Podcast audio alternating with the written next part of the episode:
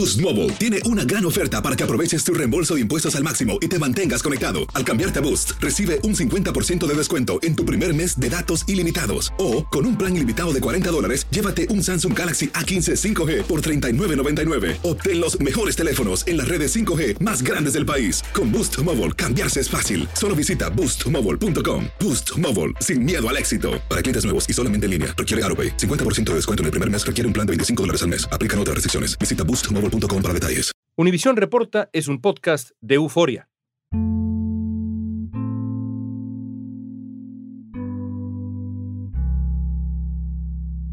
Me dio mucho miedo y ya, solo vi un montón de sangre, los paramédicos. El 24 de mayo, más de 400 niños salieron de la escuela primaria Rob de Uvalde, Texas, como sobrevivientes. El sufrimiento que en esos momentos la comunidad de la ciudad de Uvalde se encuentra viviendo es un suceso que quedará marcado para todas sus vidas. Es completamente normal que el miedo, que los nervios se apoderen de los padres y también de los niños. Cada año casi 50.000 estudiantes estadounidenses viven un acto de violencia con armas de fuego en su escuela, de acuerdo con el Buró Nacional de Investigación Económica. Pueden empezar a sufrir de ansiedad, de depresión o de preocuparse por su propia seguridad en la escuela o incluso en las calles, ¿no? Días como este persiguen a los sobrevivientes durante años y tristemente cada día tenemos más tiroteos, más muertos, pero también personas que sobreviven, niños, adolescentes que tienen que lidiar con los sentimientos complejos, dolorosos, que dejan esas experiencias.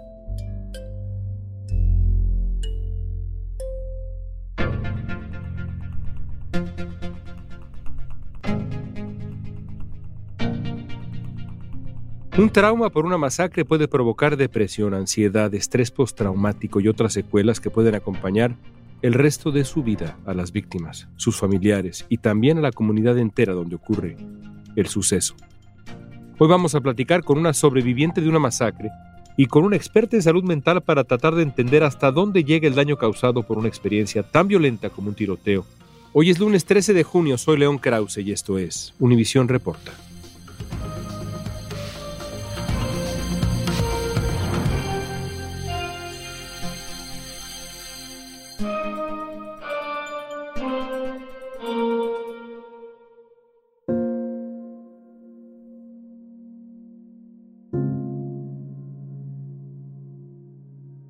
Las cosas pasan en cuestión de segundos.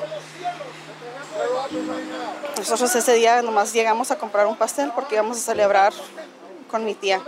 Ella es Jennifer Caballero. Estaba con su esposo Víctor Arriola y sus hijos Cristian y Lucas, que entonces tenían 5 y 3 años, cuando ocurrió la masacre en un Walmart en El Paso, Texas, en 2019. Llegamos por el pastel y en eso mi hijo me pidió un juguete. Cuando mi hijo nos pidió el juguete, recuerdo mucho que yo le decía, no, vámonos para allá, llegar allá con mi tía rápido. Mi esposo fue el que dijo, pues vamos a agarrar el juguete, ya estamos aquí. Ok, fuimos. En lo que nosotros íbamos para atrás de la tienda, venía la gente de enfrente de la tienda corriendo hacia atrás, aterrorizada, las caras de terror en las niñas que estaban fundraising ese día, no se me borran de la mente. En ese tiroteo murieron 23 personas, 23 más resultaron heridas, casi todos eran latinos. Esto cuando un supremacista blanco disparó contra ellos con un rifle semiautomático. ¿Nunca se olvida lo que viviste? No, se aprende, se aprende a sobrevivir, se, se toma día con día.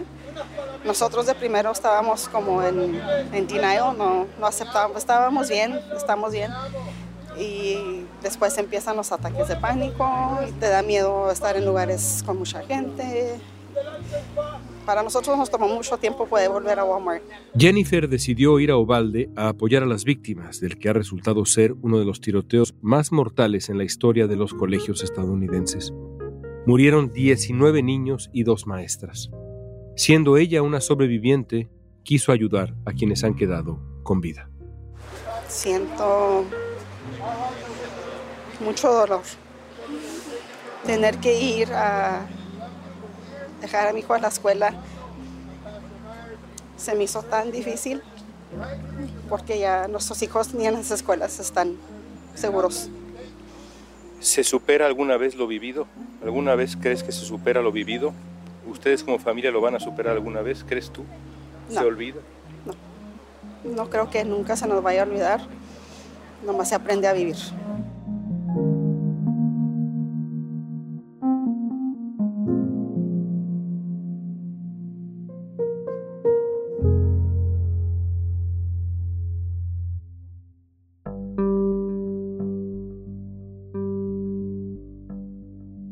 Cristal Iscapielo es profesora asistente titular en el Departamento de Consejería y Psicología de la Universidad Estatal de Arizona y se ha dedicado a investigar la salud mental de las comunidades latinas. Hablamos con ella para entender qué le hace a la mente humana un trauma como una masacre parecida a la que se vivió en Ubalde.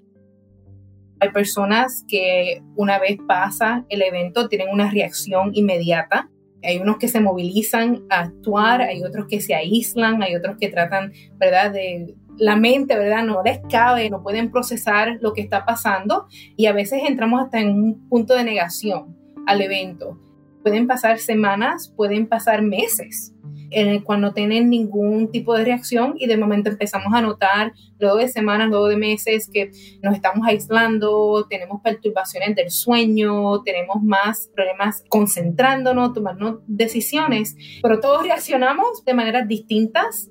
En Estados Unidos mueren cada año 40.000 personas por arma de fuego y unas 85 mil personas sobreviven a las lesiones que han recibido, según un estudio de Harvard. Tiroteos recientes como los ocurridos en Buffalo, Nueva York y en Uvalde, Texas, han generado una gran conmoción a nivel social en nuestras comunidades.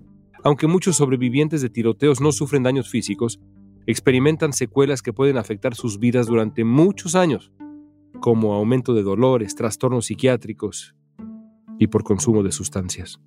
Esto es un problema social estrés postraumático que todos están viviendo, no solamente los niños, los padres, las escuelas, los profesores, los maestros, todo. La gente cercana a las víctimas también puede presentar síntomas. Otra investigación de Harvard mostró que los padres y los hijos de los sobrevivientes de disparos mostraron un mayor riesgo de sufrir problemas de salud mental como depresión, ansiedad o trastorno de estrés postraumático.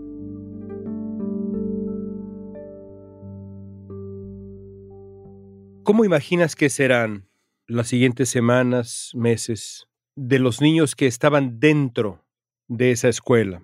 Y por supuesto, de los niños que lograron sobrevivir estando dentro de esos salones en donde el trauma fue peor. Estos son niños que han tenido una exposición directa al evento, ¿verdad? Ya sea porque estuvieron en el salón en donde estuvo la persona armada o tal vez escucharon los tiros, escucharon el sonido, los gritos de sus compañeritos. Estamos hablando de niños de escuela elemental, de escuela primaria, y usualmente lo que notamos en niños que han tenido exposición directa al trauma es nuevamente aquellos que tal vez pueda haber hasta un tipo de regresión en su desarrollo, ¿verdad? Estamos hablando de niños que tal vez son independientes, que se visten solos, que hacen sus tareas solos vemos que tal vez tengan un gran mayor apego a los cuidadores, a los padres, a las madres, para de manera, como se dice, seguros. Los menores que lograron sobrevivir a esta masacre tendrán que recorrer un largo camino de recuperación postraumático. Va a haber episodios de evitación, es decir, no quiero ir a lugares donde hay mucha gente, no quiero regresar a la escuela, vemos también lo que se conoce como el survivor skill. Esa culpa de ser sobreviviente, de cuestionar por qué le pasó a mi compañerita, por qué le pasó a mi familiar, más no me pasó a mí. Vemos también que estos niños que tienen una exposición de trauma directo, cambios en el comportamiento, perturbaciones del sueño, tal vez veamos niños que usualmente son sociales, no han tenido ningún problema haciendo amistades, relacionándose con otras personas y vemos que van desarrollando ansiedad, tal vez tengan no solamente un apego mayor a los padres, a las personas que los estén cuidando, pero tal vez no quieran salir de casa, ¿verdad? Porque en la casa se sienten seguros y como ya hemos escuchado en varios reportes de niños que no quieren volver a la escuela, ¿verdad? Porque la escuela se convierte en este símbolo donde ocurrió esta violencia. En un estudio de la Universidad de California que evaluó el impacto de 44 tiroteos escolares en la salud mental de los estudiantes, se descubrió que el uso de antidepresivos entre los jóvenes cercanos a las escuelas donde ocurrieron los ataques aumentó en más del 20% después del evento. Además, los alumnos que estuvieron expuestos a un tiroteo eran más propensos a tener absentismo crónico, a retrasarse en sus estudios, a no terminar la secundaria o no graduarse de la universidad. Y durante su vida adulta tenían menos probabilidades de estar empleados y sus ingresos eran menores que los de sus compañeros que no habían vivido un tiroteo en la escuela. Cristalis, conversé con una familia de sobrevivientes directos de la masacre de El Paso. Estaban ahí en el Walmart y lo recordaban como si fuera ayer. Y así lo van a recordar por siempre. Esta familia de sobrevivientes directos de El Paso me decían que después de unos días comenzaron a sentir ataques de pánico, que tenían miedo de ir a lugares con mucha gente. ¿Estas son reacciones normales a un trauma como el que vivieron? Definitivamente, ¿verdad? No solamente, como mencionaste, es una familia que tuvo algo directo, pero también lo observamos en personas que no tienen ese contacto directo con el trauma, que tal vez solamente supieron del evento a través de la televisión, las noticias, lo que tal vez vieron por plataformas sociales. Es normal, ¿verdad? Yo creo que es importante clarificar de que estas reacciones de las que he estado hablando son normales, ¿verdad? Somos humanos, nos vemos en esta situación, no sabemos si va a pasar en un supermercado, en una escuela, en un teatro, y todos pues tenemos esta sensación colectiva de vulnerabilidad. Cuando se habla de Ubalde hay numerosas víctimas, no solamente son los niños quienes fallecieron, pero también los que estuvieron presentes en la escuela, que vieron todo y escucharon, y al igual que los padres de familias, quienes por horas no sabían sobre el paradero de sus hijos. Al igual y aquellos que tienen esa exposición directa, pues claro que sí, ¿verdad? A veces se conoce como un estado de alerta más alto de lo normal, pensando y teniendo el miedo, la ansiedad de que va a ocurrir otra vez, tratando de evitar lugares que les lleve para atrás, ¿verdad? Que les dé esa memoria a lo que ocurrió. Eso es lo que conocemos como una reacción aguda al evento. Ahora, lo que nosotros como trabajadores clínicos, trabajadores de la salud mental, estamos siempre al tanto de que va a haber un grupo significativo el cual estos síntomas van a perdurar, ¿verdad? Y es lo que como le conocemos como el post-traumatic stress disorder, el desorden de estrés postraumático. Estamos hablando de personas que aún seis meses luego de que haya ocurrido, ¿verdad? La masacre, el evento traumático, aún así están teniendo síntomas clínicos de gravedad, ¿verdad? Que le impiden el tener una rutina normal.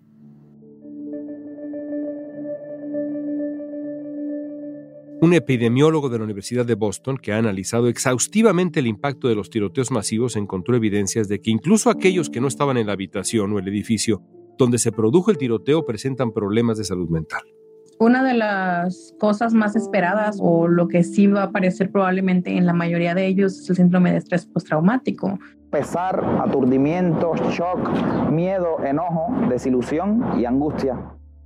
¿Qué le dirías a los padres de un niño que estuvo ahí en la primaria Rob en Ubalde. Quizá no necesariamente en esos salones de clase, porque eso es un trauma de otro calibre, pero sí que estuvo ahí en la escuela. El número de niños que han estado en escuelas durante una masacre, un tiroteo masivo en Estados Unidos, se cuentan en cientos de miles. ¿Qué le dirías a los padres para ayudarle a ese niño a sanar? Claro que sí. Lo más importante es reafirmar la seguridad.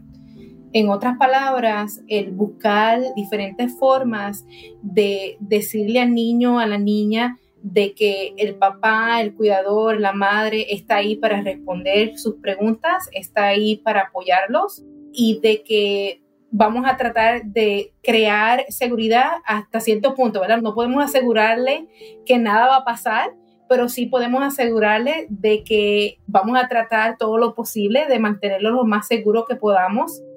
Esos niños van a necesitar ayuda de por vida. Esto no es algo que se les va a quitar de un día para otro y también es bien importante, sobre todo para niños de primaria, que el adulto esté dispuesto a contestar preguntas, ¿verdad? Nunca asumir que el niño no sabe lo que está pasando, que el niño no ha escuchado, ¿verdad? Ellos nos ven ansiosos también a nosotros los adultos, tienen acceso a las plataformas sociales, tal vez vieron algo que vimos en la televisión. Así que es importante no negar lo que está pasando y hacernos disponibles, ponernos en la disposición del niño cuando ellos estén listos para hablar, para hacer preguntas Ahora, ¿qué tipo de información le damos acerca de lo que pasó? Tenemos que también tener en cuenta en qué estado de desarrollo está el niño, ¿verdad? Si estamos hablando de un niño preescolar de 3 a 5 añitos, ¿verdad? No vamos a bombardearlo, no vamos a darle toda esta información y detalles, sino que podemos decir algo como que, mira, algo malo sucedió y hubieron varias familias que están pasando por una situación difícil, pero quiero que sepas que estoy aquí, que te queremos mucho, que siempre vamos a tratar de mantenerte seguro. Si hay alguna vez que no te sientas seguro, me puedes decir a mí, puedes decirle a alguna maestra en la escuela. Así que lo más importante, el consejo que yo más le diría a los padres, ¿verdad? Yo también soy una madre de, de un niño de cinco años el no negar qué está sucediendo y siempre, siempre, siempre seguir esa conversación con la reafirmación de la seguridad y de que tienen mucho amor, de que tienen personas a su alrededor que van a hacer todo lo posible para mantenerlos sanos. ¿Qué tan importante es la comunidad, la familia, para quien intenta encontrar consuelo, para quien intenta sanar después de una experiencia como esta? Claro que sí. Aún yo soy investigadora y me enfoco en cuáles son los factores que benefician o impiden la salud mental de comunidades latinas acá en los Estados Unidos. Y aún ni tan siquiera hablando de un tema como un trauma como del que estamos hablando, lo que vemos es que mientras más apoyo la persona tenga, mientras más la persona tenga acceso a aquellos familiares, amigos, vecinos con quienes puedan hablar, ¿verdad? Puedan compartir sus sentimientos, pedir algún tipo de apoyo, eso a su vez funciona como una protección, ¿verdad? Que la persona piensa que sí, estoy teniendo perturbaciones del sueño, sí, estoy más ansioso que antes, pero mira, tengo un vecino, tengo una buena amiga, tengo a mi mamá, tengo mi hermana con quien puedo hablar. Y lo que vemos es que el tener ese apoyo, tener a alguien con quien hablar, alguien que nos pueda escuchar, pueda ofrecer ese hombro donde podamos llorar, a quien podamos abrazar en esos momentos donde nos sentimos agobiados, ayuda también a mejorar esos síntomas, esa preocupación, ansiedad, síntomas de depresión que podamos tener asociados, no solamente con el trauma, sino cuando estamos pasando por momentos de alto estrés. Estando en Ubalde, entrevisté a la abuela de una de las víctimas, una pequeñita de 10 años llamada Amory Joe Garza. Su abuela, que en realidad también fungió como su madre, una figura materna muy importante, la niña creció con ella desde bebé, me decía, entre otras cosas, no quiero que se olviden los nombres de estos niños, no quiero que se olviden. ¿Qué le recomendarías a la comunidad de Ubalde una vez que se vayan las cámaras, que la atención del país deje de estar concentrada ahí? ¿Qué le recomendarías para encontrar consuelo? Una de las cosas que recomiendan psicólogos, trabajadores sociales, psicólogos escolares, es que se le diga al niño, se le diga a la familia que uno de los pasos de sanación también puede ser el tomar acción.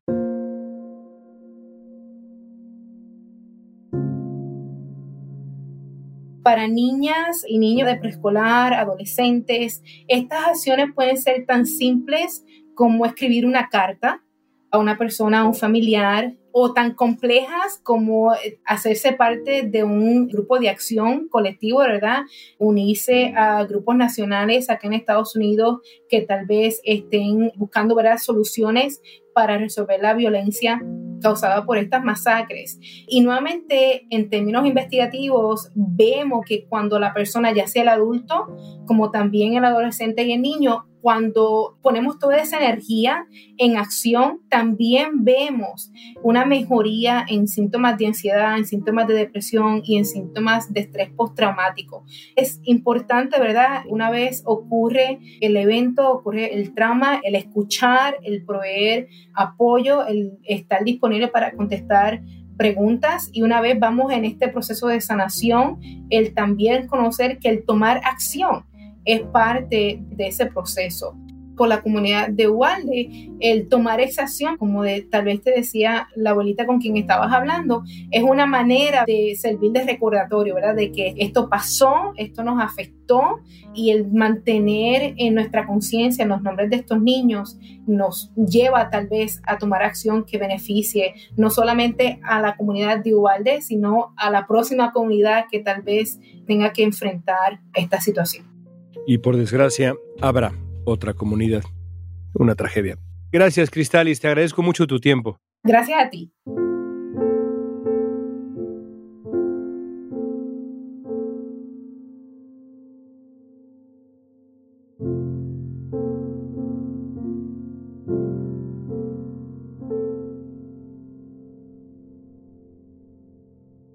Ayudar a otros en la comunidad de Ubalde fue una de las maneras que encontró Jennifer Caballero la sobreviviente de El Paso, para seguir adelante.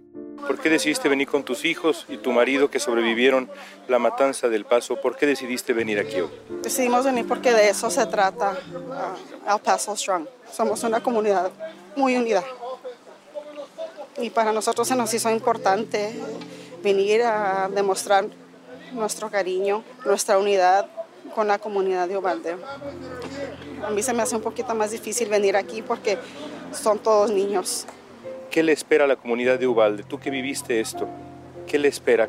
¿Cómo se van a recuperar? ¿Dónde van a encontrar consuelo? Van a encontrar consuelo en sus familias, en las familias que sufrieron juntos. Entre ellos mismos se van a juntar, se van a abrazar. La comunidad hispana es tan están unidas. No nomás es tu familia principal, es tu familia de afuera, la que viene y te abraza y te acobijas con toda la comunidad.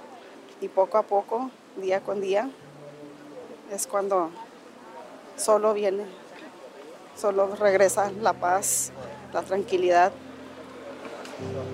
Se va a tomar tiempo, pero solo va a regresar la paz.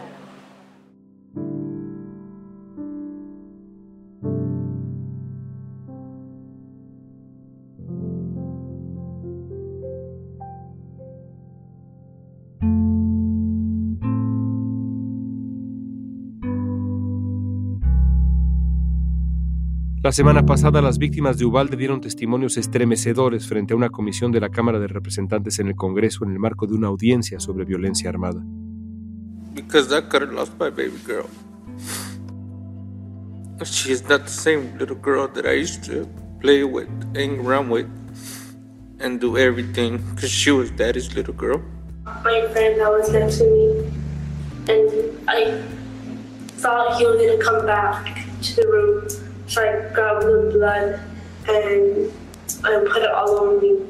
Hablaron padres y madres de las víctimas.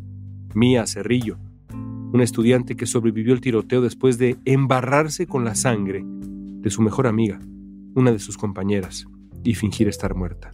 Two children whose bodies had been pulverized by bullets fired at them, decapitated, whose flesh had been ripped apart, that the only clue as their identities was a blood-splattered cartoon clothes still clinging to them. El pediatra que atendió a las víctimas también dio su testimonio y detalló cómo las balas habían mutilado, destrozado los cuerpos de los niños. Todos los testigos le rogaron a los miembros del Congreso que tomen medidas, ya, para que masacres como esta no se repitan.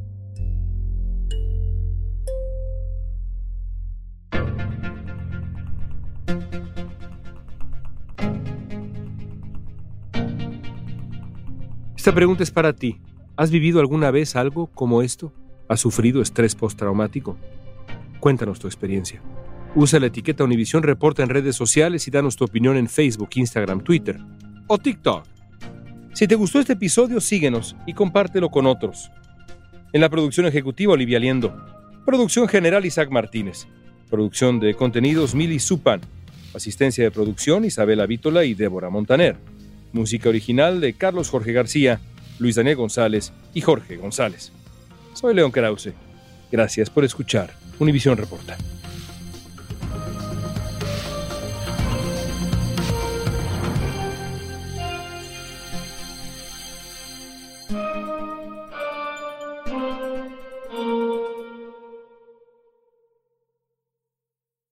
Boost Mobile tiene una gran oferta para que aproveches tu reembolso de impuestos al máximo y te mantengas conectado. Al cambiarte a Boost, recibe un 50% de descuento en tu primer mes de datos ilimitados. O, con un plan ilimitado de 40 dólares, llévate un Samsung Galaxy A15 5G por $39.99. Obtén los mejores teléfonos en las redes 5G más grandes del país. Con Boost Mobile, cambiarse es fácil. Solo visita boostmobile.com. Boost Mobile, sin miedo al éxito. Para clientes nuevos y solamente en línea, requiere AroPay. 50% de descuento en el primer mes requiere un plan de 25 dólares al mes. Aplican otras restricciones. Visita boostmobile.com para detalles.